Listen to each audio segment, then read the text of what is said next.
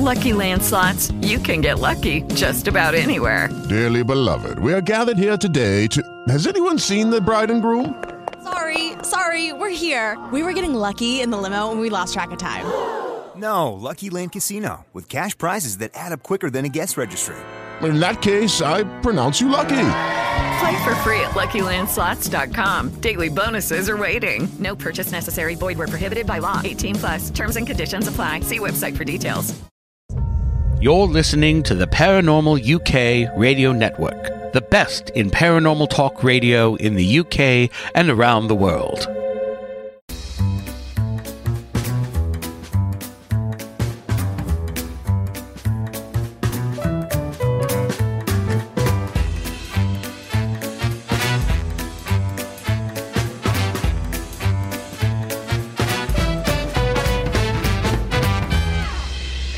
Everybody. We're here, alive and thrive in Toronto, home of Blue Jays, Raptors, Maple Leafs, and Canadian psychic Robert Lindsay Milne. And that's me. Welcome to my side of the crystal ball. We have an exceptional show, exceptional guests. We have an exemplary show and two exemplary guests as well. Um, in the experts chair tonight is Susan Waters. She's an intuitive, visionary artist. She channels angels as well, and she draws them and makes portraits and does angel type connections and intuitive readings as well. And Susan's going to be on the experts chair. And as well, the main event tonight is uh, Sarah Troy. And Sarah is a podcast host. She's not just a podcast host, she owns a whole network. And she has done over 2,000 podcasts in the last 10 years. She is exemplary and also exceptional. Sarah's going to be talking about her life causes, her life passions, um, the way she's grown and evolved, and her teachings. Before we get to these two fascinating guests, I have a couple of requests. If you're watching us on YouTube, please like, comment, and subscribe to our channel. You can um, you now if you like, um, it gets us attention. It gets us if you if you make a comment, it gets even more attention and we get higher ratings. And if you subscribe, once again, we'll get higher ratings and subscriptions are complimentary, and you'll always be able to know when our latest podcast comes out if you would um, and by the way you can find us on apple spotify and just about anywhere else you get your podcasts. You can find me personally on my website, www.robertlindsaymilne.com. I'm still doing readings these days, and I have a couple of spaces uh, every now and again, so you can give me a call on that. You can find me on Facebook, Instagram, uh, YouTube, and TikTok. And now, without further ado, let's get this show going with WWRS.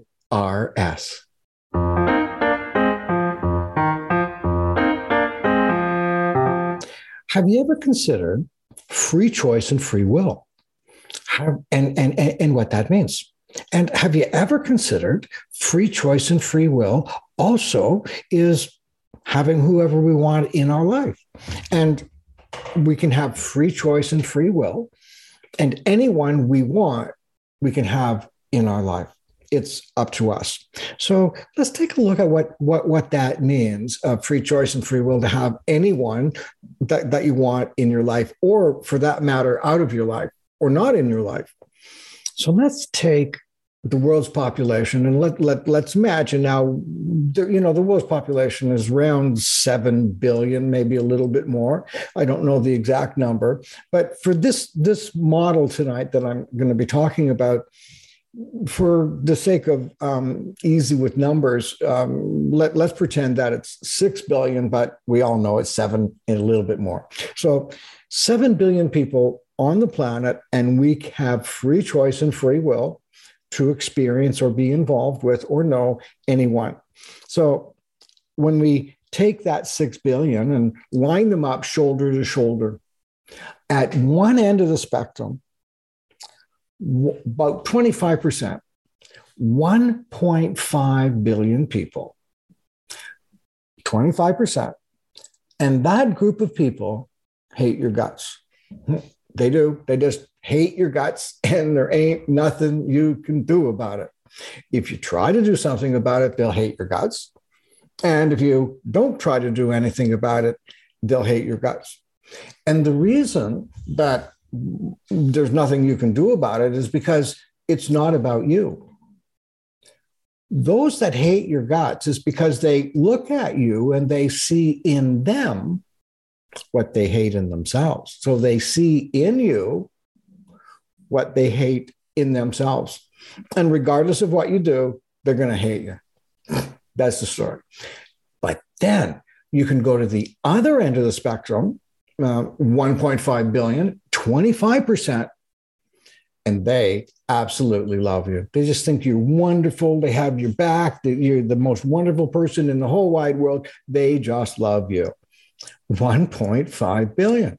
And here's the thing there's nothing you can do about it because they you, know if you try to do something about it they'll love you and if you don't try to do something about it they're going to love you and the reason for that is it's got nothing to do with you it only has to do with um, what they see in you they love in themselves that's what it's about so there's 1.5 billion that hate you, and then there's another 1.5 billion that think you're just wonderful.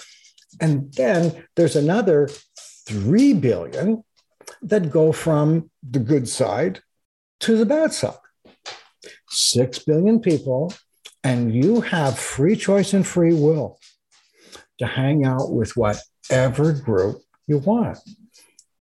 And whoever group that you're in, they're going to feel about you exactly how they see what's in you that comes out in them.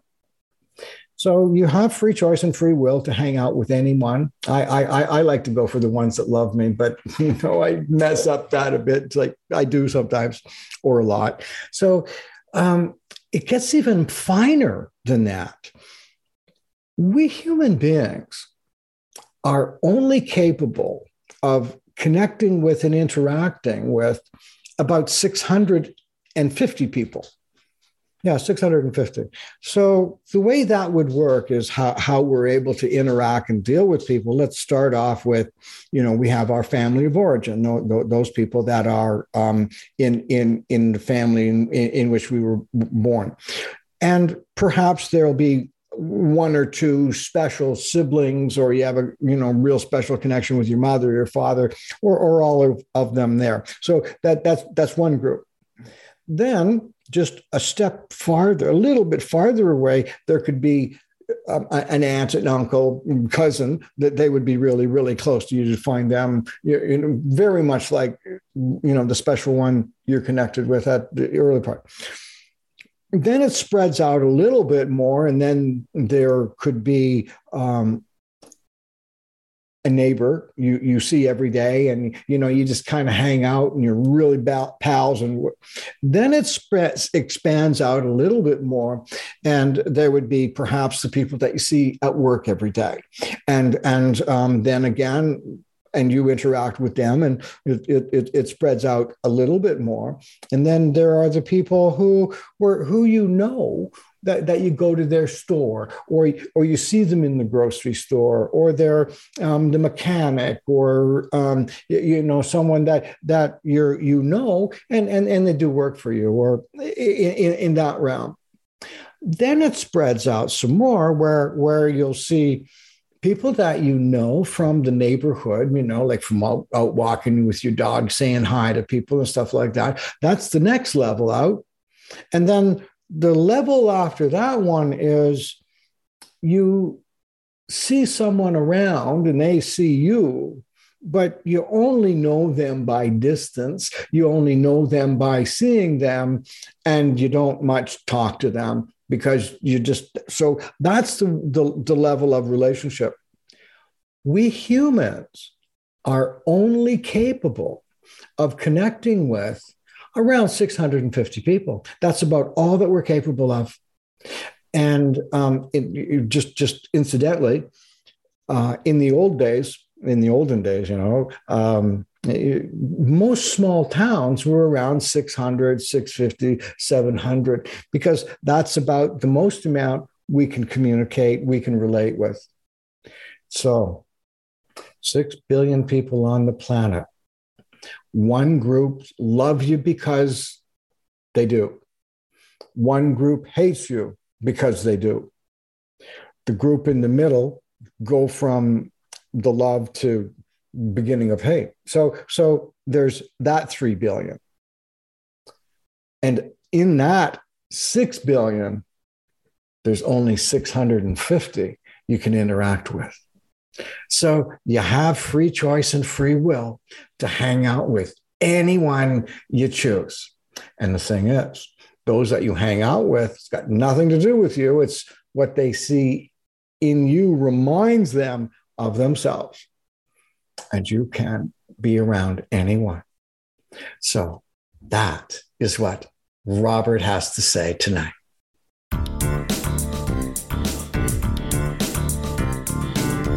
One of the things that I've learned about you is that you have a connection to angels. I, I have a bit of a confession. Um, I do and give a lot of service in, in, in my work. My secret desire, like when this life is over, um, I would like to be. Have you ever seen that that that movie, um, City of Angels? Um, yes. Mm-hmm. My dream is to have that job. Uh, although I would like to have emotion with it, but that that's what I would love. That was what the job mm-hmm. that I, I, aspire to do when when I complete this this life. And uh, so, is that the way you think of angels, or or, or or do you see things differently? Yeah, I'd say yes and no to that. Um, okay, um, that's an yes interesting part? question. Yeah. Nobody's okay. ever asked me this. Yeah, I they to me they are they are definitely you know beings from a faster vibration than we exist in. Mm-hmm. Um, I don't like the term higher lower because that insinuates that something is better than, and I don't agree with that. I like um, that. But, That's true. Yeah, but not all angels have the same purpose or the same intention in what they are doing oh. at this time. What do angels do? Uh, yeah, the ones that are per, our personal ones that are with us. Yes. Um, they their purpose is to help us with our life lessons, the things that we wanted to learn and experience in this lifetime, and kind of keep us on track with that. Um, and sometime when we need it, give us the spiritual clue by four. But there are other angels that are not people's personal angels. Some of those are known as archangels, and their purpose is still with the intention of helping others. But they kind of come and go as they are needed and as they are called upon. Okay. Um, but yeah, there are others that you know that you know they may be just you know as watchers. You know, they're there to observe so that and to record. Okay. Do they talk to you? Uh, some more than others. Know, they're, they so can they be just like people. Yeah, some do. Um, some don't like to use the English language. Um, and I don't speak any other language than English. So that can be an issue sometimes too. So they talk to you, mm-hmm. and if they use English, you, you understand them. Right. Yeah. And some you just use pictures. Okay, it, mentally. Yes. Well, yes. Okay, so um, I know that you didn't start doing that this say um, three years ago. Right. Um, so so um, so it's been longer. Um, yeah, I started seeing other people's angels in uh, January of '97. How did that but, happen? Yeah, it that was just kind of one day I just realized I wasn't just seeing my own anymore. Oh, okay. So when did you yeah, first see yours? Um, I started seeing my own after near death experiences at the ages of four and six. And they were just there for me. My personal ones are just there all the time. Do you want to share it? Um, the, the, the, the personal. Um... The, the near death experience? Yeah. Um, I actually had um, ruptured hernias, so I had to have physical, you know, life saving surgeries. You were just a baby. Um, yes. Mm-hmm. How did you get the hernias? Um, to be honest, I'm not sure. And though, yeah, I did have others that were discovered before um, it, you know, got to the point that they ruptured. Um, and it's never really been figured out what caused them. Um, I had a lot of um, kidney and bladder issues growing up as an infant, you know, as a child, and actually continued to have those issues until I had children. Hmm. And then something about my body chemistry changed, and I'm now probably one of the healthiest people you know. Well, you look great for 50. So, so I wish I was just 50. so, um, so I'm just thinking about this. um, um, angels, you just always saw them. Is that, is that? Um, yeah. I just, I right. really don't okay. remember a time where I didn't, but to, you know, and I don't see, you know, okay it's kind of a contemporary, I guess would be the word for it, way that I see them because I've never seen faces. Even in my near death experience, right. I did not see faces. I just see these these shapes, you know, of really a glowing light is the best, and they're I, very transparent. I understand. Um, so you started seeing a lot of people that do this kind of work that you do, um, and like I do, uh, have have had traumatic backgrounds. Now, having near death experiences at four and six, you've had traumatic background. Um, was was there other any other types of traumatic background that would bring this out? But Mm, not really. No. Well, you know, um, you. I grew up in you know you. a very religious household, a very oh. strict household. But um, how was seeing really angels and talking to angels received? It was not. No way. Um, it probably I think around the age of seven. Yeah. My dad um, told me to quit telling those stories. Uh huh. Did you? Um, yeah, I just quit talking about it. Okay. He told me to okay. quit telling them. All he right. didn't tell. So that was, yeah, I, I continued to see and experience everything that I had been. I just didn't talk about it anymore. When did you start? Talking um, start talking yeah. about it again. Yeah. I in 97 would you like to talk about the events of 1997? It, it, they um, seem yeah, interesting. I started, yeah, I really got back into metaphysics probably about 1994. Yes. Um, and started out, you know, watching the some videos a friend of mine gave me of Drunvalo Melchizedek. I'm sorry, say that again. And Drunvalo Melchizedek, he, and he was doing the Flower of Life workshops. Okay. And um, yeah, and then I just kind of started meeting some different people. Um, started do it, went to a study group were, were, with were Keys of Enoch. Small, were you the the, the, the um a, a, resident of a small town in Iowa, or were you in a more um, that's that's where I grew up. Yes. I moved to Kansas City um in in the mid 80s. All right. So you know, I was exposed to being exposed to a lot more at that time. Um, but you know, and yeah, yeah, and I was you know doing a started doing a medi- daily meditation practice. I probably started daily on the 95, 96. Now, during that time, you also were an artist. Is that correct? So you were No, I was oh, not. Oh, oh, oh. Okay. I dr- I dreamed of being an artist as a kid. Um, high school art teacher told me not to bother. Oh yeah. but yeah, and I just feel at this point it's probably because I wasn't really inspired but I'm on, they've actually, yeah, I consider myself really angel taught at this. So they've taught me how to draw and paint. Okay. Wow. But uh, yeah, in 97 it, in January. Do, do, you think perhaps because of the strict religious background, um, if you would have painted, the angels would have come through and you might have been in real big trouble? Um, I definitely would have made my parents very uncomfortable. definitely. Okay. Okay. Definitely.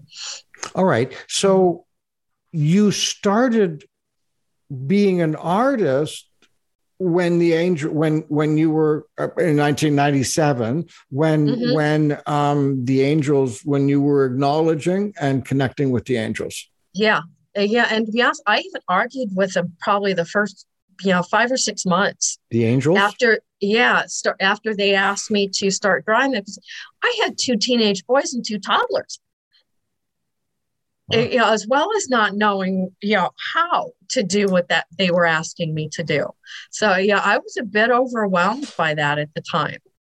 Um, but you know, after a while, I kind of had to give in and you know, and just started experimenting first with different mediums while I figured out what was going to work for me. Which which which ones did you experiment with, and which ones did you find? for you? Um, I experimented with watercolor first because mm-hmm. that was probably the closest that I could think of in my mind of how to portray what I was seeing and how transparent they are.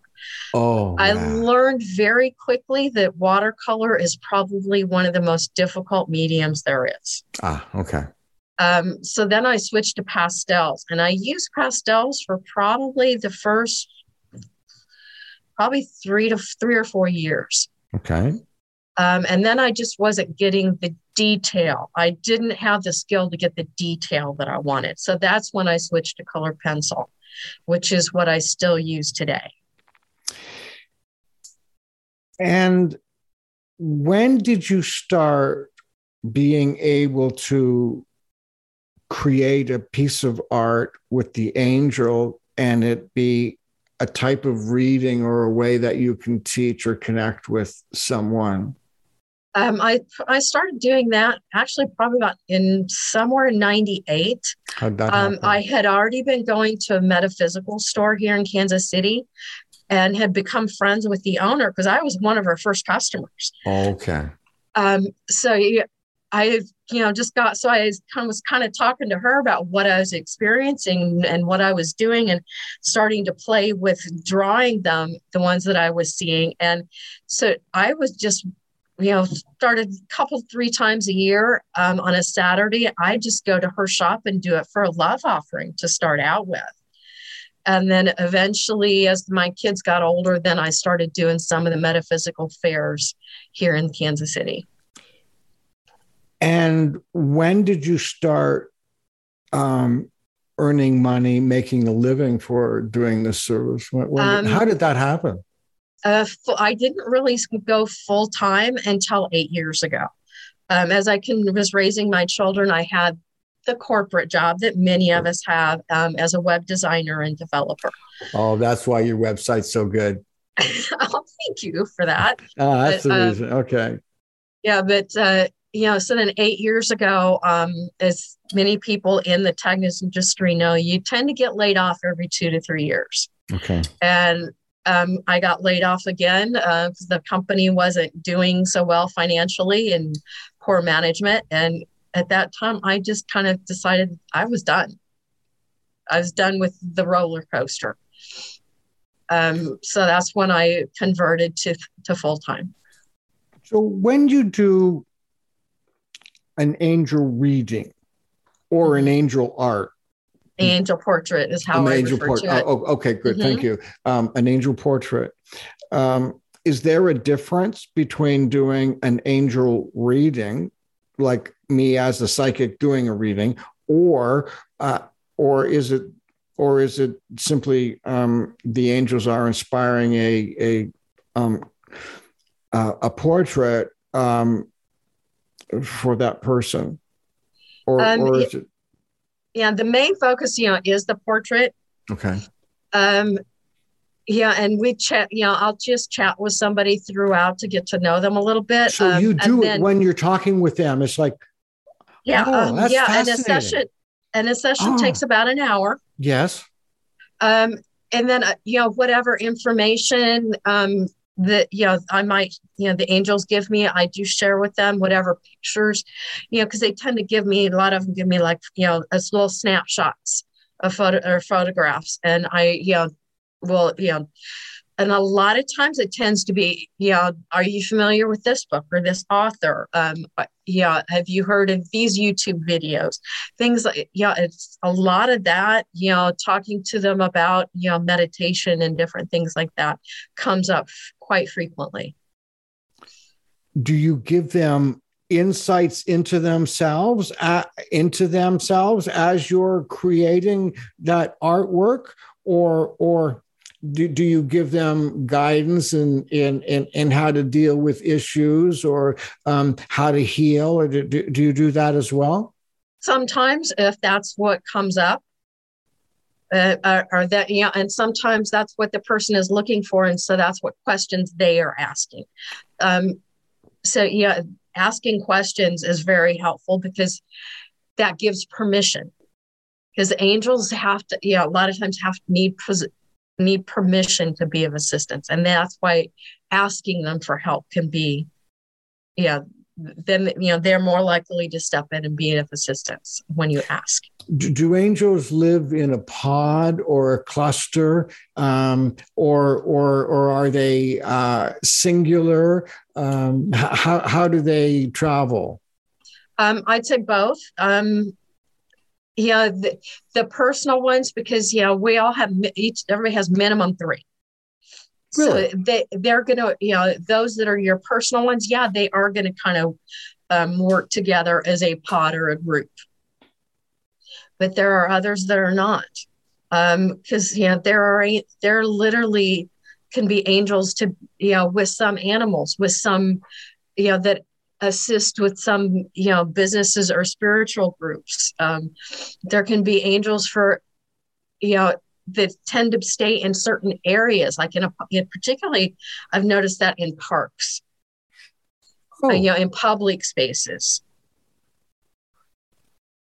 Okay we just can't see them. Do you? Or um, do you feel i do see them but they you are do. very transparent. It's kind of like uh, seeing right that ray of sunshine that comes between the clouds, that's how translucent I see them. And Do I don't see them always in full form and what we would think of as full form as a having a body and wings and things. Some um, because you know going to the grocery store for example would be kind of intense to see you know anywhere from three to 10 angels that somebody might have with them, each individual person at the store. Right. So would... I've kind of learned to turn the volume down a little bit where I see them as like spheres of color that's kind of like seeing a, you know, a snow globe full of glitter. So you see other people's angels. Do you see your own? Um, yes, yes, I do. How mm-hmm. many? How many do do you have in your pack? Is that I'm, uh, I'm not being insulting or, or I, no, I'm you're not. Uh, I, I, have quite a number because I yeah. have what is called a planetary contract. So anybody that has a planetary contract, which you do as well, has how did I get that? Twelve. Oh, um, it's an agreement you made in between your lifetimes oh, okay. before you. Because I don't remember signing form. that deal. A lot of people with planetary contracts are here to help others on their spiritual journeys. Do you know what your contract is? I know a little bit about it. Um, I do not. I've I've actually even learned more in the last two months about my spiritual contract than I did even before that. How'd that yeah. happen?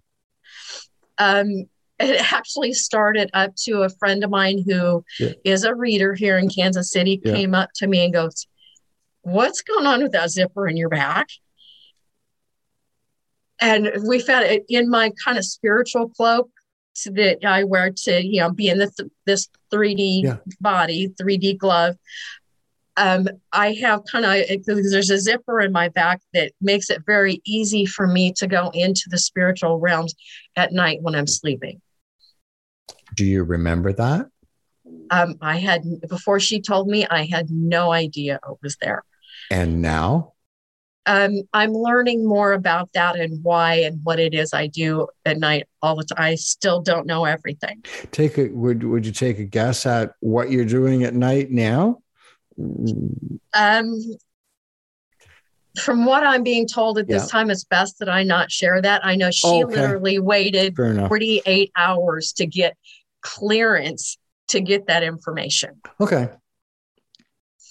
Um, so it's not something that I'm really Please ready don't. to share publicly. Okay, thank you for that. Um, so, why do you have these skills? Yeah, during my one of my near death experiences, um, four, six, or or or um, in, the one in ninety seven. This is the one at, at six. Um, part of it was I was shown kind of that moment what was happening cre- to you? Yeah when the creator exhaled. Um you know and i was shown you know you know all these souls being created including my own. And me and two other souls were kind of pulled aside and i guess recruited would be the best word to explain and we and asked to become what they use the word planet creator. I don't fully understand what that means but they showed what what it would be like if i did and what it would be like if i didn't. Now those exact details i do not remember but um yeah i obviously yeah because my intention at that moment of my soul was to go to the angelic realm so what um, was causing you to be facing death on this side. Yeah, that was you know um, the the ruptured hernias. Okay. You know, what, okay. yeah. All so right. my physical body was in surgery at that moment. I understand. Okay. Wow. Did you ha- do you remember dreams in that time? What are you feeling right now? What what are you going through? Right now, uh, this very second. What was going through you? You know, um, I don't know. We just pretend you do. Uh, just take a guess at it. Sometimes, yeah, I know when I'm talking, sometimes, yeah, sharing mm-hmm. this sometimes can be difficult for me. You look emotional. Uh, I'm not always super comfortable sharing my near death experience, and I'm not really sure why. If I ask you a question and you're uncomfortable, whether we're having a personal conversation or one like this, it's always okay to say no. And but I, I also know to. it's by sh- I'm supposed to share my experience somewhat. Okay, so what, all right. So what were you feeling yeah. back there then?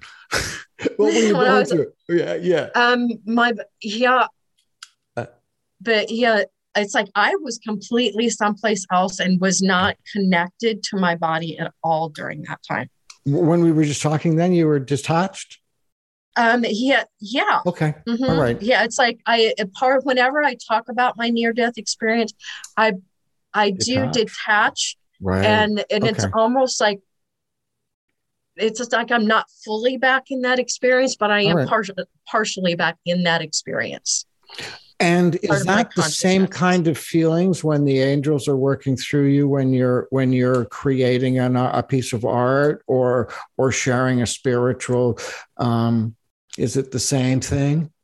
Um, it is for me. It is very joyful. I really yeah. truly enjoy sharing that and helping others to connect with that. Okay. Yeah, it's you know I do not go back to the experience. Okay, so this all right. Um, yeah. By the way, thank you for sharing that. Th- thank you. Mm. Mm, that was really brave of you to do. Thank you. Um, when did you discover you're brave? I think I'm still discovering. really? Because because because from what I've experienced from you, you you you are brave. I know. Um, even two years ago, I probably I did not have the courage to reach out to people like I did with was there was there a spiritual reason? Did one of the angels say start doing it or or mm-hmm. really? Is that what happens yes. Yeah um i kind of get pushed a little bit because uh, i'm somebody i just as soon be kind of back in the corner doing what i do yeah. and not be doing you know something like this that I know is going to go out and be seen by others and that I have no idea. Yeah. and even when doing, say, my I do crystal singing bowl meditations, I would have just as soon been back in the corner, set up when no everybody had their you know backs to, turned and exit the room before they even knew I was there. Do you see yourself as a healer? Um, not no. I'm even though I am a Reiki master. Um, I've been trained in other modalities. Yeah. I don't really think of myself that way. I more think of myself as somebody is to help others connect with that angelic realms, with those higher frequency spiritual realms. You know, I so you're, yeah, my, you're, so I'm you're, more of a connector is the way so I think. You're the job. Your your your job is to to to um, do the interview and then uh, or or um, direct them. Is that is that or or just simply be the channel? Yeah, just to be the channel to make that help others make that connection to their angels.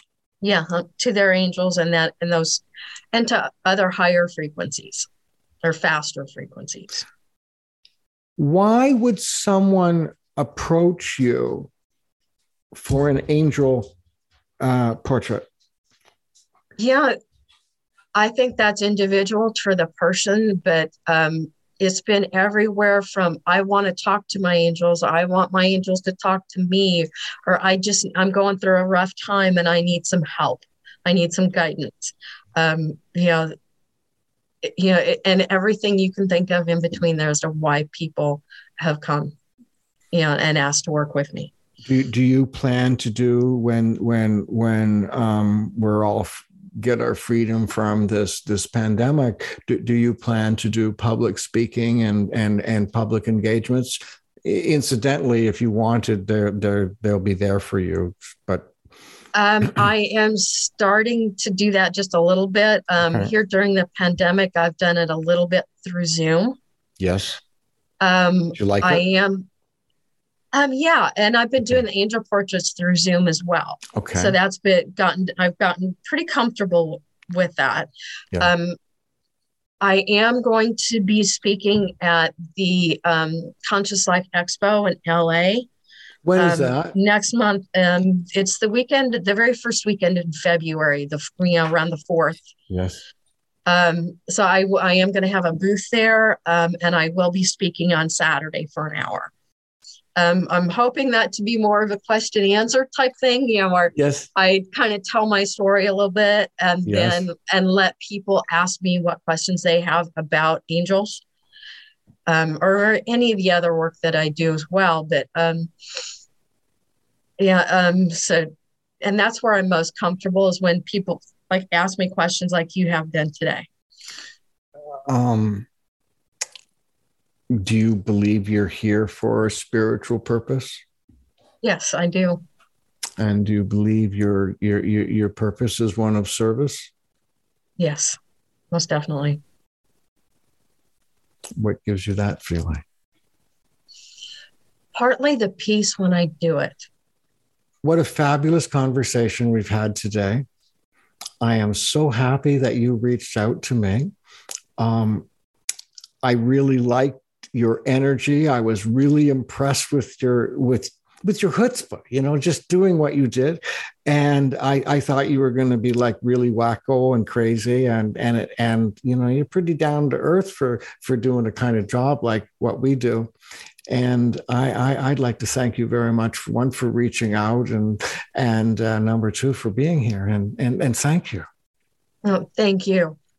And I've really enjoyed, you know, listening to some of your podcasts as well, and look forward to listening to more. Thank you.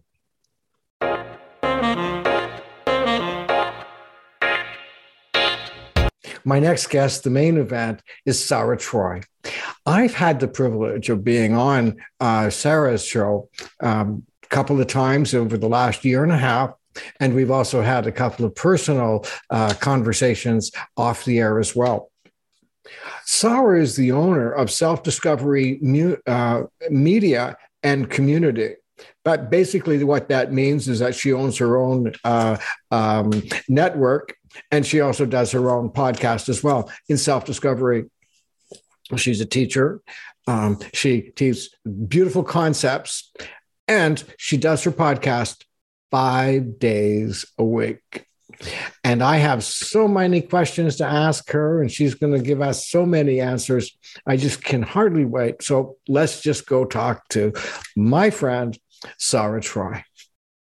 Well, we certainly are having a different kind of experience, Sarah. Um, the first time we met, I was a guest on your podcast, mm-hmm. and now. I had an extraordinary experience um, with you on that podcast. We, we, can talk about it, but I'd like to welcome you now because you're on, you know, a guest on my podcast, My Side of the Crystal Ball. So, so welcome. Thank good you. To, good to see you. Good to see you um, too. You're really successful, accomplished in many areas, and and you and I have you know been on the air on your show a few times, and we've had discussions off the air and we talk about similar things, but mm. I don't know what you do. So would you could you tell me what you do? Uh, now i know i know you're involved with spirit and and and teaching and healing and all that kind of stuff but what how do you do that? Well you know primarily what i am is a podcaster with my own podcast network, interviewing extraordinary people like yourself. Well, thank and you. in in doing that, I believe that those that are in their own self discovery, who are looking for an answer, looking for a direction, looking for guidance, mm-hmm. um, that my service is to provide to them the people that can help them on their journey of life. But my background uh, is in um, soul awakening. I've always so been. Your job is is is is a podcast host yes, I, I, do five shows a week. Um, wow, and I interview I people from a yeah, yeah. I have my own network, Self Discovery Media. So it's a so it is a full time job for me. You know, seven hours a day plugging at this. Wow. yeah. So that's my main job. Okay.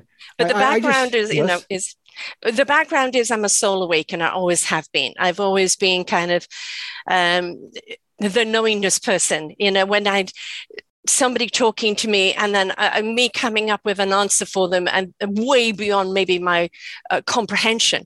But it was something they needed to know in, at the moment that they needed to know it. And they go how do you know that? And I, I don't know. Because purely i was a channel and i was a conduit for what they needed to know. Was that, I, was that when when when you were a child as yes. Well? it's been my entire life my entire life. And I will find myself in places, a, a wrong direction. Um, you know, one time I was at the hospital waiting to have an appointment and I'm wondering why I'm taking so long to get in. And this young man comes and sits next to me and we have this conversation and they call him in. And eventually this person comes out and he said, what department are you for? And I go to da da da. And he goes, you're in the wrong department. He said, did you speak to that young man? And I said, Yes, I did. We had a lovely conversation. He said, You've had a bigger breakthrough with him in the moment that you had out here than I've had in the last six years with him. And it was purely because we soul talked. I didn't talk to his head and his problems. I talked to his heart and his soul. And everything I do comes from the heart and the soul. It's the only direction I know how to be honest in. And do you do that as a service as uh, to to clients, or or do you just give people those blessings uh, in your everyday life? Now it's kind of everyday life. Um, I do have um, a, you know soul awakening series where I'm a true colors coach and a, a self discovery of where we are right now. Because when we understand who we are as a personality trait, we understand where we are right now. It gives us uh, more fuel and, and clarity in order to where we need to go. So I do have that course. I haven't done it in a while because this is consumed all my time, but it's there for any time anybody does want it. And they can find that on choosepositively.com. But um, I, now I find even in the shows that I do, I will suddenly step into a counseling mode because I'm a seer like you. And when we see, right. we have to share because that's right. why we were given okay. what we are seeing. So, in your, I'm, I'm just trying to think of where, where it's so open ended. One, while you were talking and talking about um, uh, being a colors, true colors coach, true colors coach, I'm I'm looking at the, the the color of your of your um, shirt Yes, uh, sky uh, blouse, yeah. right? Um, sweater, the, actually. It's ah, cold okay. up here. um, the color of your eyes and the colors of mm of, of uh, some blues in mm-hmm. in um, the, the signs behind you, mm and and I'm I'm sure that was a coincidence, right? I'm a blue person. I can't escape yes. it. Um, I'm a blue personality, which is mm-hmm. air. Right. So I hate being, uh, you know, constrained. I need to flow. Mm. Everything about my life is about flow and and blue, even of the water. Um, so blue is is is my color. It is it is my energy. Um, it is my essence, but it is also in my personality type. Yeah. I wear white mm-hmm. because because um, it makes me act nicer. color doesn't? well, well, white specifically does, and and um, it, it, it's like I have to live up to what what what the the, the, the color represents. The white light, yes. The white light, mm-hmm. and, and and I find that I'm I'm far more um, controlled in my irritations mm-hmm. or, or, or you know or things that really make me angry or I, I, just I just find that when I'm wearing white which which I do a lot now because mm-hmm. because uh, it, it it I behave better. Yeah, I, I would. Um, I'm I very often do wear kind of creamy whites and, mm-hmm. and whites and things, right. which um, I do like that um, that color. Um, but I, I've, I do not know what it is about the blue. I notice I keep pulling towards blues, all mm-hmm. different shades of blues, because mm. blue is definitely me. Um, I used to wear black a lot when I was blonde. Now I'm gray. I well, don't wear black anymore. all right, so I've never been blonde, but I I I, I also used to wear um, lots of black all, all mm-hmm. the time. Yeah, and it just doesn't.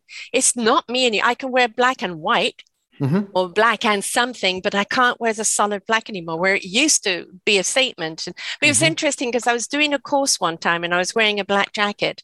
And the and a woman said to me, and she said, "I can't buy this." And I said, "What do you mean?" She said, "You in the black jacket. I've seen you colorful. I buy you more as that." And I stopped wearing kind of the suit type things and I went in as Sarah. right. So it was a good lesson learned. Well, well, black um, gives you a kind of protection. Mm. And and um, a lot of us people that do this type of work um, wear black, mm-hmm. and and and it it it, it is a it, it it does keep a lot of energy out. It it, it is protective. Mm-hmm.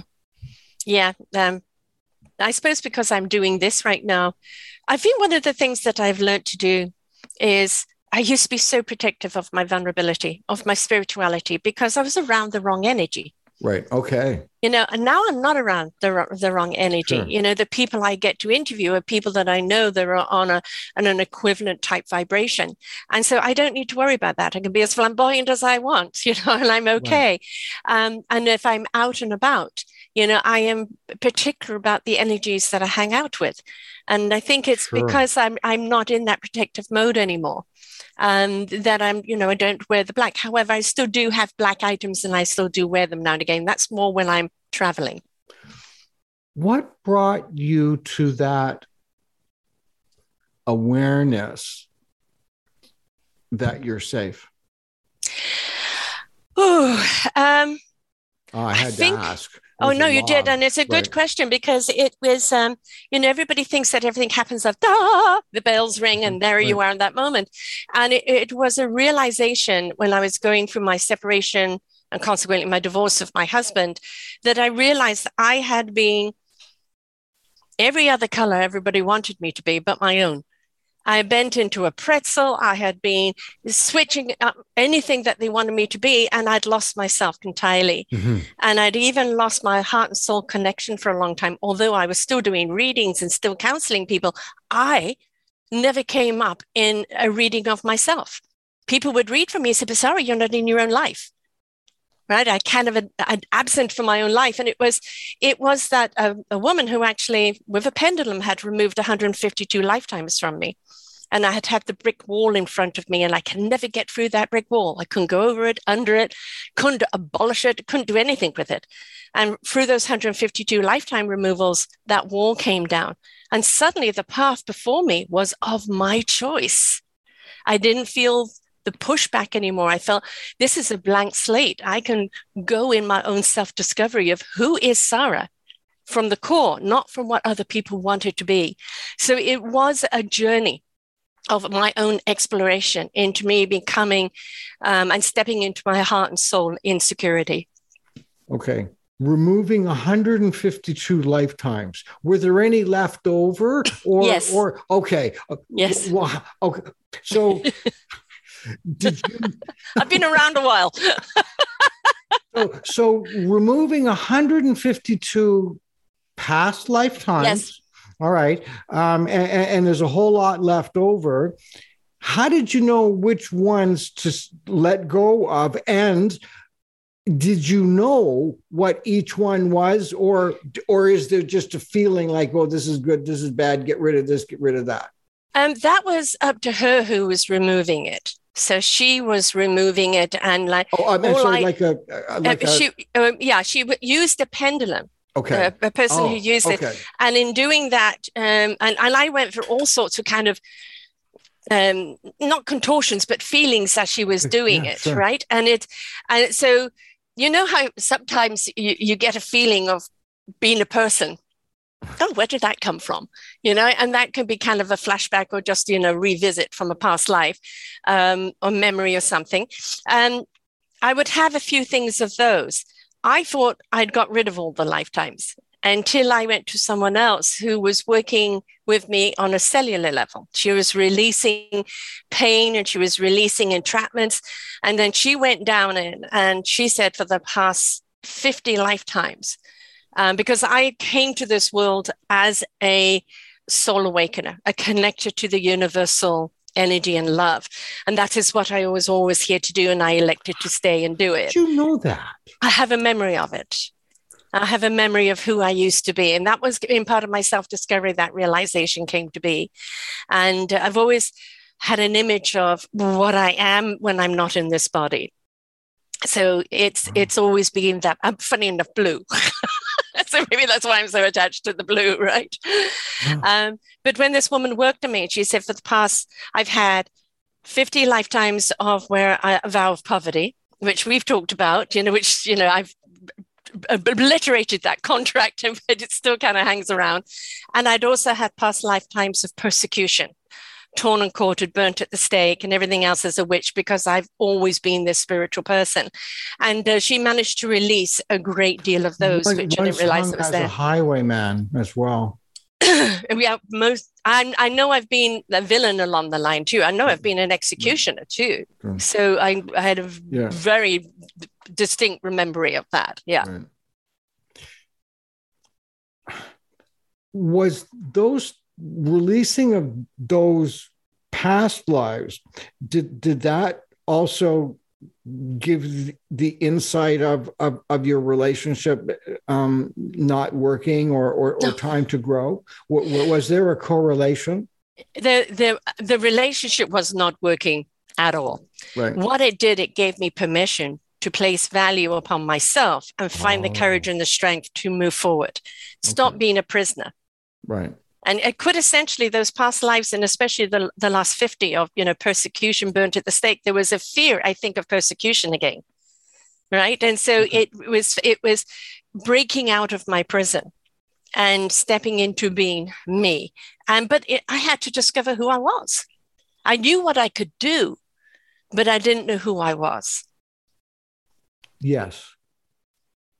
I understand that. Mm-hmm. I, I, I understand that. Um, I, I, was thinking of something and I and I and, and, and just slipped my mind because I got so um, focused on on what you were saying. Um, do you do counseling with people now, or um, is it, or are you just doing your show? I no, no. It, it's like people reach out to me. Okay. Um, I can even go um, before COVID. Off, you know, I used right, to go off to little places.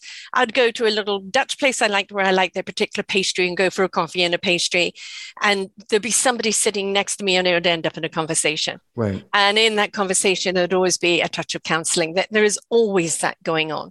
Always somebody who has an issue, and I just seem to be able to have an answer for them at that time. Doesn't mean hmm. it's the be all and the end all. It's just something that can help them see it from a different point of view and take action. Now that's interesting. Now I myself um, um, are are different. Um, I don't want those kinds of interactions with people. I, I can't um, help it; it happens. Yeah, I don't want it. mm-hmm. But on the other hand, I'm always on guard for an emergency to occur. Right right. And and I, am always ready to give aid if if if an emergency is going to occur or somebody needs um, a kind gesture. Mm-hmm. but but in terms of interacting and stuff I, I i i don't want to do that at all. Yeah. Um but anyway that, that that's that's anyway, it's whether i want to or not. Right. It's going to happen and i just know really? that yeah, it's. I, I went on a cruise. Actually, this is funny. I went on a cruise in my late forties. Um, so, like, and it what, was like five years ago. Uh, uh, 18 years ago. Um, and I went uh, I went on this cruise kind of single in training. I thought, right. oh, you know, kind yeah. of a way to kind of yeah. get to know people again, yeah. being single. And of course, I was in my late 40s and the next age group was 70s. so, you know, yes.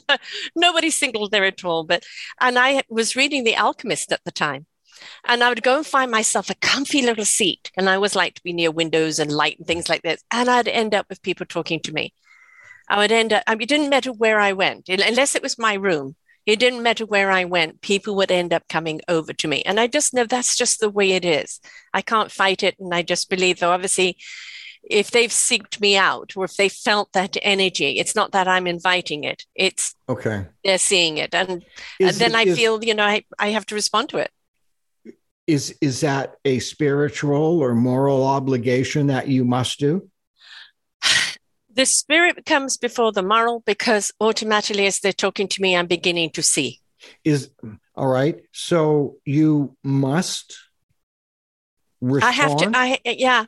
Okay so no i'm i'm so yeah. now i myself believe that i have free choice and free will. Even though i see something something's going on um i i can choose to take the assignment or not. Right. No no i believe that if it's given to me it is for a reason and it's not for me to hold back and i okay. and i give it and okay. and it, it actually it actually it's being spoken before it's being thought Huh.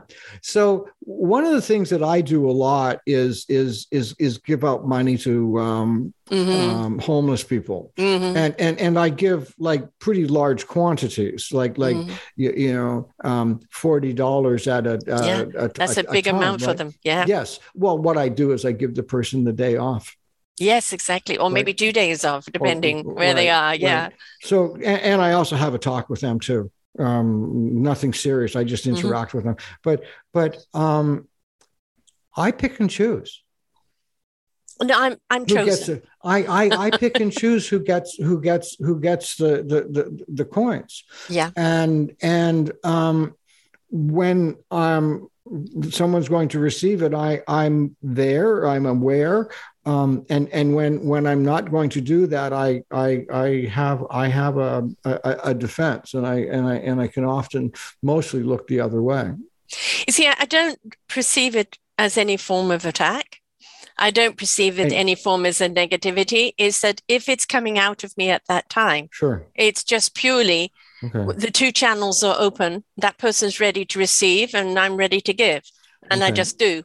So right. um, the the strangest thing is is actually with people you know and you right. know i have some wonderful friendships and they're all on different levels and right. a couple of people see me as right. the spiritual person that i am and we can have spiritual talk mm-hmm. i have a bestie who is anytime anything's gone wrong in my life she's been there Uh, she speaks about my shows all the time, although she's never listened to one. you know, uh, she doesn't quite get what I do, but she's a massive advocate, right? right? So obviously, I am I'm in a different channel with her. I have other people that have come to me where seeking questions or this or that, or just had a conversation, and then afterwards don't want anything to do with me. And part of that is they've shared their vulnerability and it, and it's interest. There's no animosity there. Uh, but afterwards, as I know too much about them now, and okay. they're on guard. You know what I mean?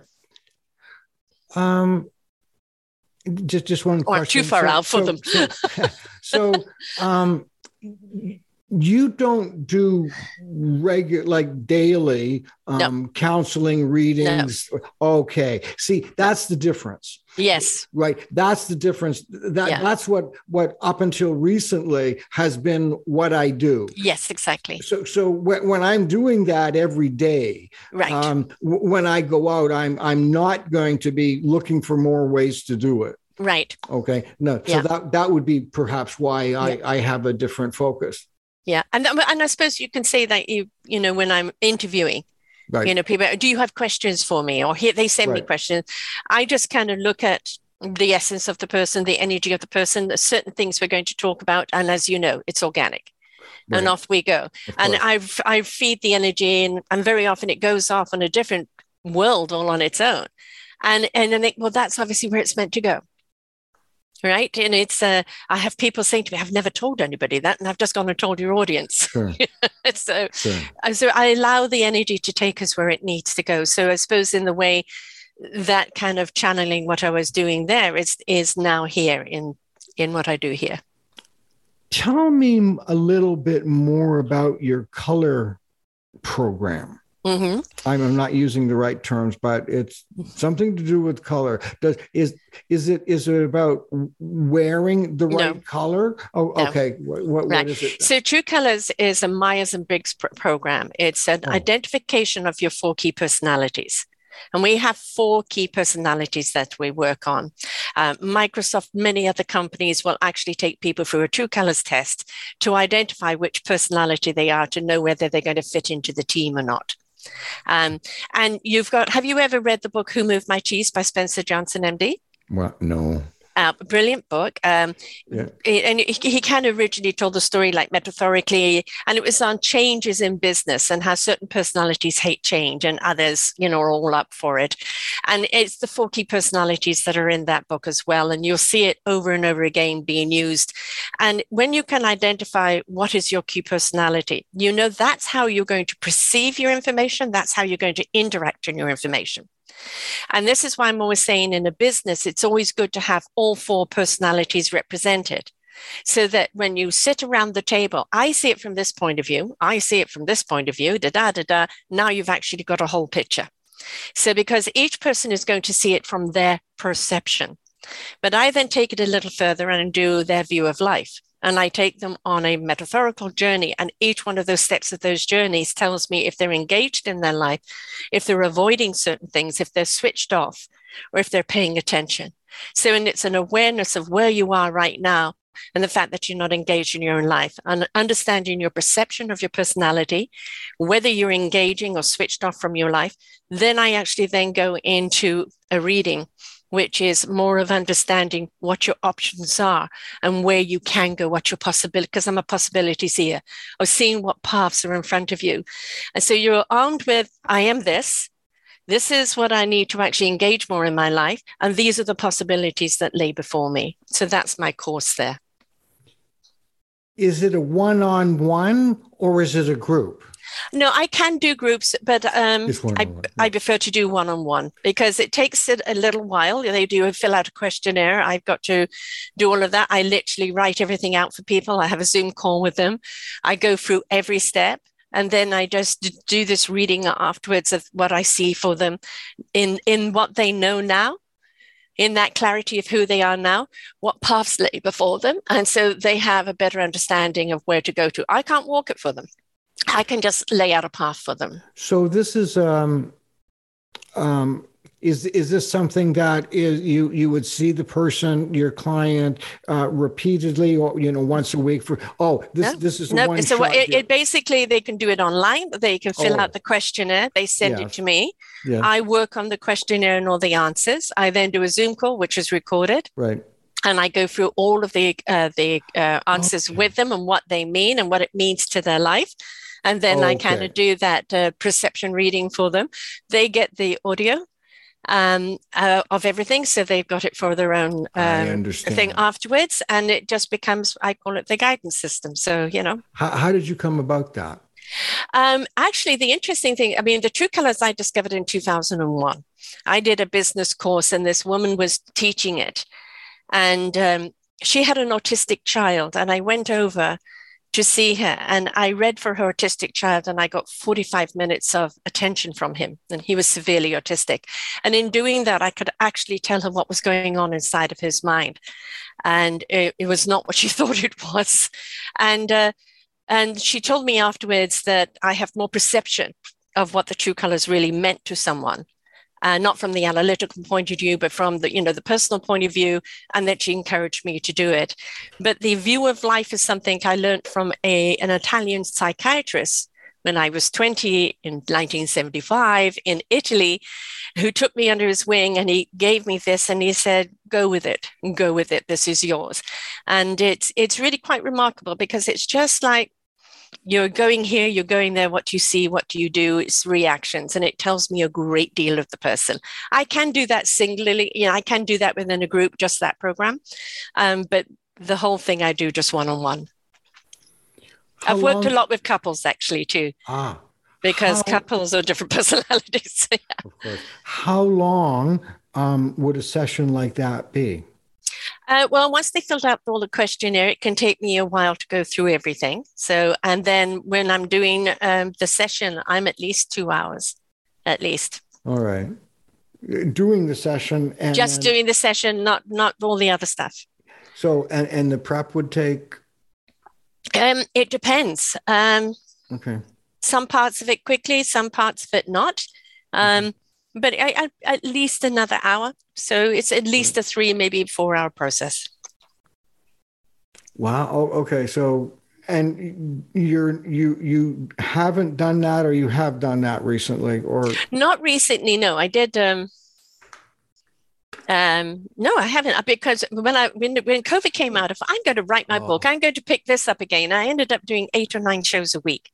Wow. And and each show is a four to five hour production. So, you know, had no time. then I became a grandmother. so there was time with the, with him. Um, and, so and no, congratulations, yeah. by the way. I know oh, that yeah. I know that I've said it to you mm. before, mm. and um, um, we knew each other um, just just before your first yes, yes, was uh, born. Yeah, I know he's. Oh, I, I, talk about an intuitive boy. This little boy's got it already. Yeah. So mm. I'm hearing an accent, obviously. Mm-hmm. And, and, I also know that you're on the west coast of uh, Canada. Mm-hmm. They don't have those accents by by natural. Um, no. all right. So I'm British born. Because I, I, was going to say that um, it's a mixture of. Yes. Right. So British born. Where? I'm British born at 14 in Lincolnshire. And then my mother and I went out to live in South Africa. So you're hearing a little bit of South African accent. And that's and, where the rhythm comes from.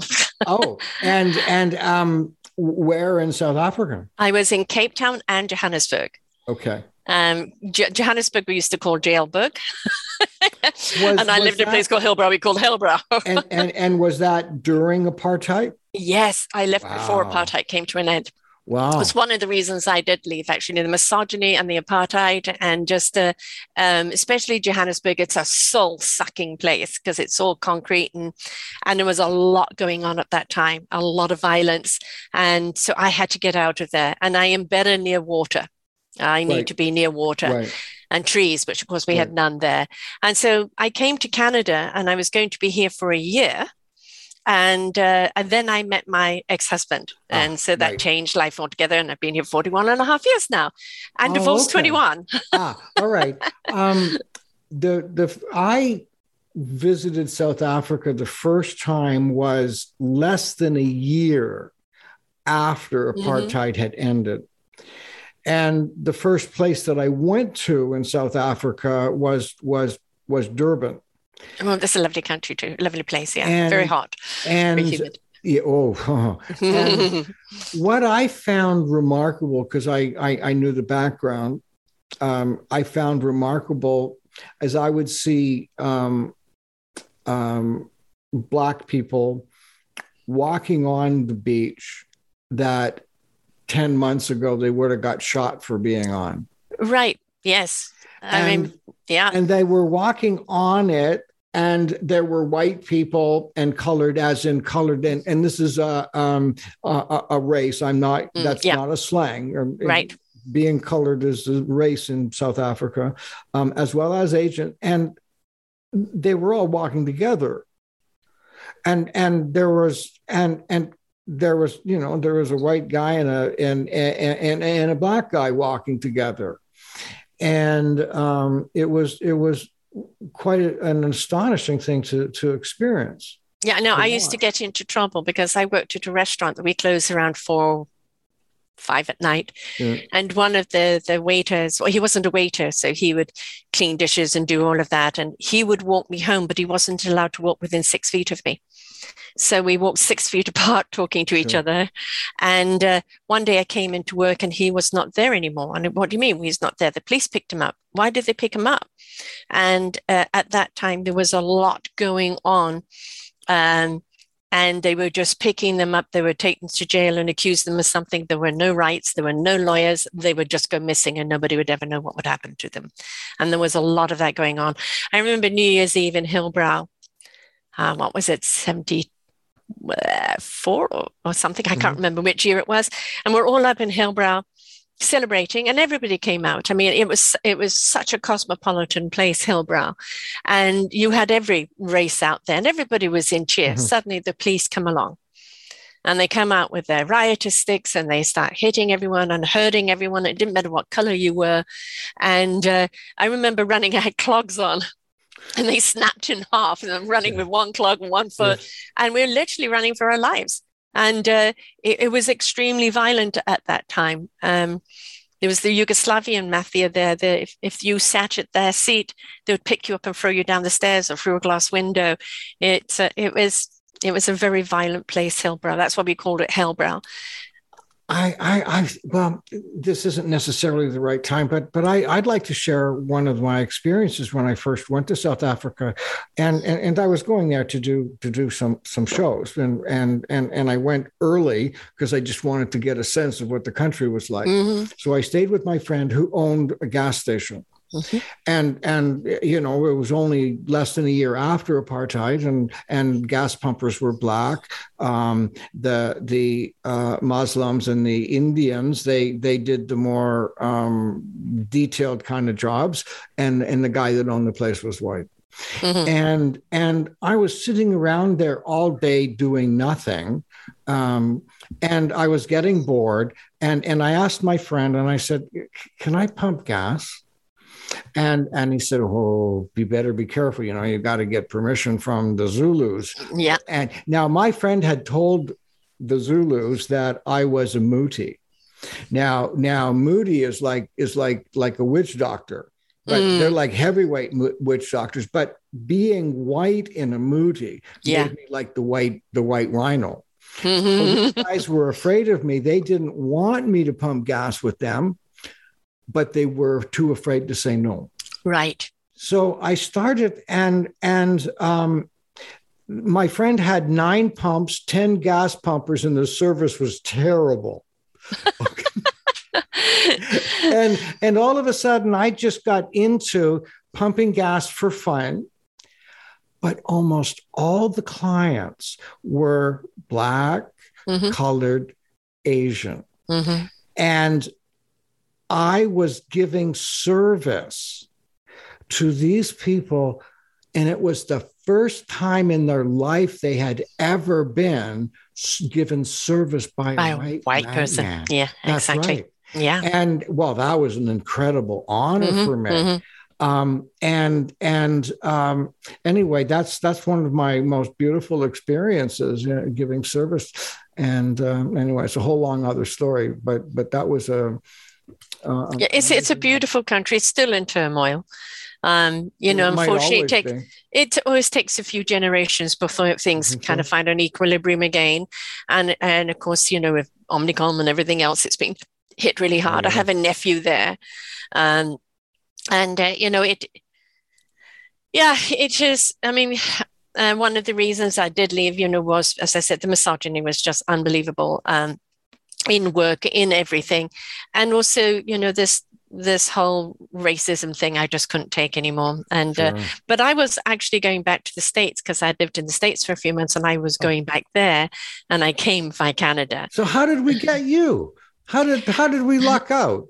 Um, because I had friends that I who were British oh, that I met right. in in South Africa. I see. And uh, they left. Uh, you know, he got a, a job offer, and he they went back to England, and they were going to go to America. And I said, "No, you're not going there." what do you mean we're not going there? He's been offered a job. I said, no, something's going to come up in Canada for you. And the, the, even though they had me read for them, every time I read for them, it was, no, it's not going to happen. it did. And uh, then they said, oh, you're right. We're moving to Canada. And so I went, came over, and I, you know, I'm going to come here for a year and just experience it because I've heard all about Canada. Where, where, where did you where did you land? In in British Columbia. Oh, okay. Well, so I've always been in BC. You're, you're not yeah. gonna you're not going to be leaving there. Then that's where you land. No, no, no, no. Right. And and and also, in, you know, although no, we don't have the beautiful white beaches and the beautiful sea or the weather, the lifestyle is very similar to Cape Town. Uh-huh. Um, so, you know, a lot of people that were from Johannesburg go to Toronto and then um, Capetonians or Durbanites come here. During during the the uh, um, the fleeing of, of, of South Africa, um, some of the people that left they they called Toronto or Toronto was called in South Africa to run to, and it was a derogatory remark. It was. You know, oh, is it? oh, well, yeah. Well, to run to implies you're you know you're abandoning the nation, and and oh. was and, and and we were bringing them in, but mm. you know, it wasn't per. But I know. I mean, people couldn't take their money out, and uh, you know, people were fearing for their lives. I mean, it was it was yeah, a. I literally, you know, I I've seen stabbings and shootings so, so and murder, and had you, attempt on my own life and everything there. So, so you got here, mm-hmm. in in and and um when you got off the plane, you said, "This is it, home." No, no, not oh. at all. Um, you know, I really liked it. I mean, the, the funny thing Looks is, good. is that I thought that Canada would be, you know, here would be so much more progressive than where I had left. And I was finding like fashion and many things were not. And right. I was going, oh, okay, you know, this isn't as progressive.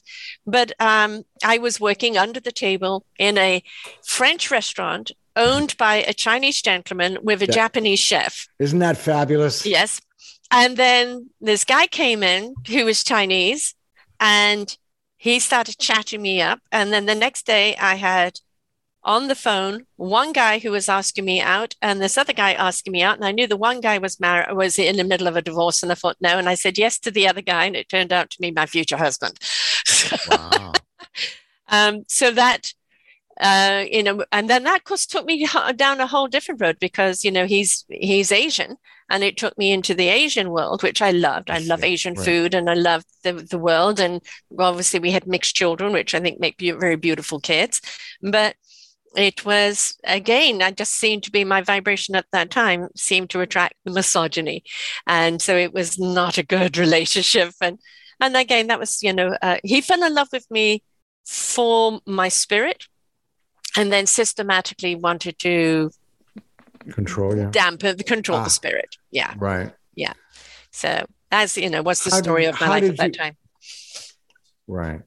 Um at this stage of your life being so successful in your career um your family um, has expanded. You're mm-hmm. a grandmother now. Yes. Um, is your heart still open or receptive Yes. Or, or, oh, yes. It's actually funny because somebody put something out, out on, on, Facebook yesterday about people of, uh, uh, you know, that have been alone for a long time. And I'm 67. I've been alone for quite a long time, and and it's uh, we, you know, we get so uh, comfortable with our certainly do. You know, you know, it's like um yep. do I want somebody full time? Do I want to wash someone's shirts? So, you know, do I want to go through all of that again? Um, you know, it's questionable, but at the same time, I miss the hugs. I miss going out sure. for dinner with someone, going sure. to the theater with someone, doing something with someone. Right. And uh, right. and it's like um, if we're both living in our own places, uh, you know, who knows? But yes, I'm open. But uh, I, there will be no bending into a pretzel. You know, it right. says Popeye says, "I am what I am. You take me for what I am, and that's that." so, when you complete this existence, mm-hmm. What do you want to be known for? Well, I have a reputation for being a woman of heart because I do everything come from the heart. It's the only place I know to be honest.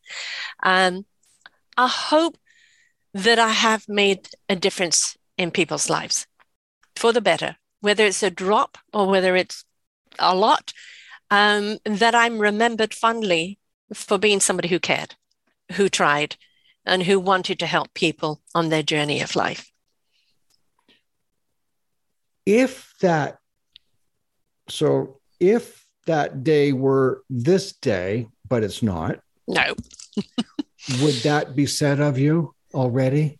I think so. Okay. Yes, I think so. I've, I've, I have.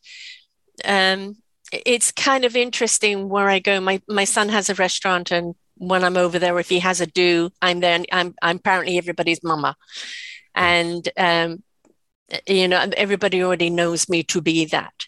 Um, in fact, his current girlfriend I introduced him to. So, um, yeah, I think that reputation uh, already precedes me. And it was actually interesting. There was another posting where uh, people who are the closest to you know you for what, how they want to see you. Yes. Where other people that you work with, or you know, in this persona, see people see you for who you are.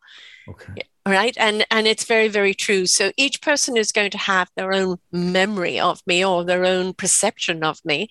And one of the things i realized that is not in my control. However um, the results of your work when i asked you the question if this were your last moment would you feel that you've been successful and your answer was yes i feel that then sarah you are already. So, congratulations. Oh, thank you. I'm coming into my 10th year of podcasting this year. Wow. And this certainly was the path I was meant to take. And, you know, I've met extraordinary people like yourself who, you know, you're, you're givers, you're sharers. And that's, that is, you know, I'm firm believer in service. You know, I'm, I'm firm believer in, in sharing and giving and being of service because I think the receiving is in the service. And the, the greatest gift you can give is uh, of yourself and, and whatever skill that you have. And I've got to interview some of the most extraordinary people that have become friends. Right. You know, maybe only friends like this. We may never right. physically meet, but that doesn't right. make us any less friendship, right? And so I've been very, very honored and blessed with the community that have built. And it's wonderful. It's really, truly wonderful to have that. When we talk, the time goes so fast, mm-hmm. just as it has now. I am grateful for you joining me today. And uh, thank you. My pleasure. Thank you. And you can come back on with me anytime. Well, that brings us to the end of another exceptional, exciting, and exemplary show, just as my guests were. And I'd like to thank Sarah Troy um, in the in the in in in the main event. Um, spiritual teacher, owner of uh, Self Discovery Podcast Network and Community, as well as podcast host herself. And I'd also like to thank Susan Water, um, intuitive visionary artist, angel channeler, and just a nice person. I'd like to thank them both for being on. And uh, before I say goodnight, I just have a couple of requests. If you're watching us on YouTube, please like, comment. Comments are important for us, and subscribe to the channels. And subscriptions are complimentary. And uh, gets us lots of higher ratings. So please subscribe, and and it'll keep you in touch with us, uh, and you'll know you'll never miss one of our, our our, our podcasts. You can find us on Apple, Spotify, and pretty much anywhere else you are listening to your podcast. If you'd like to get in touch with me personally, you can find me on uh, my website, www.robertlindsay.com. I'm still doing readings these days, so you can give me a shout there. You can also find me on Facebook, Instagram, YouTube, and TikTok. That's it for tonight. And just again, just before I'm saying goodbye, I'd like to say do good, stay safe, and above all, just be kind. Good night, everybody.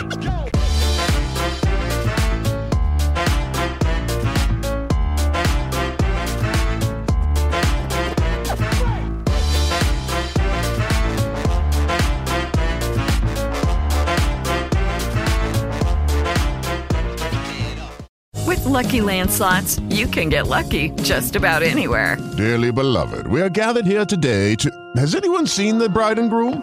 Sorry, sorry, we're here. We were getting lucky in the limo and we lost track of time. No, Lucky Land Casino, with cash prizes that add up quicker than a guest registry. In that case, I pronounce you lucky. Play for free at LuckyLandSlots.com. Daily bonuses are waiting. No purchase necessary. Void where prohibited by law. 18 plus. Terms and conditions apply. See website for details.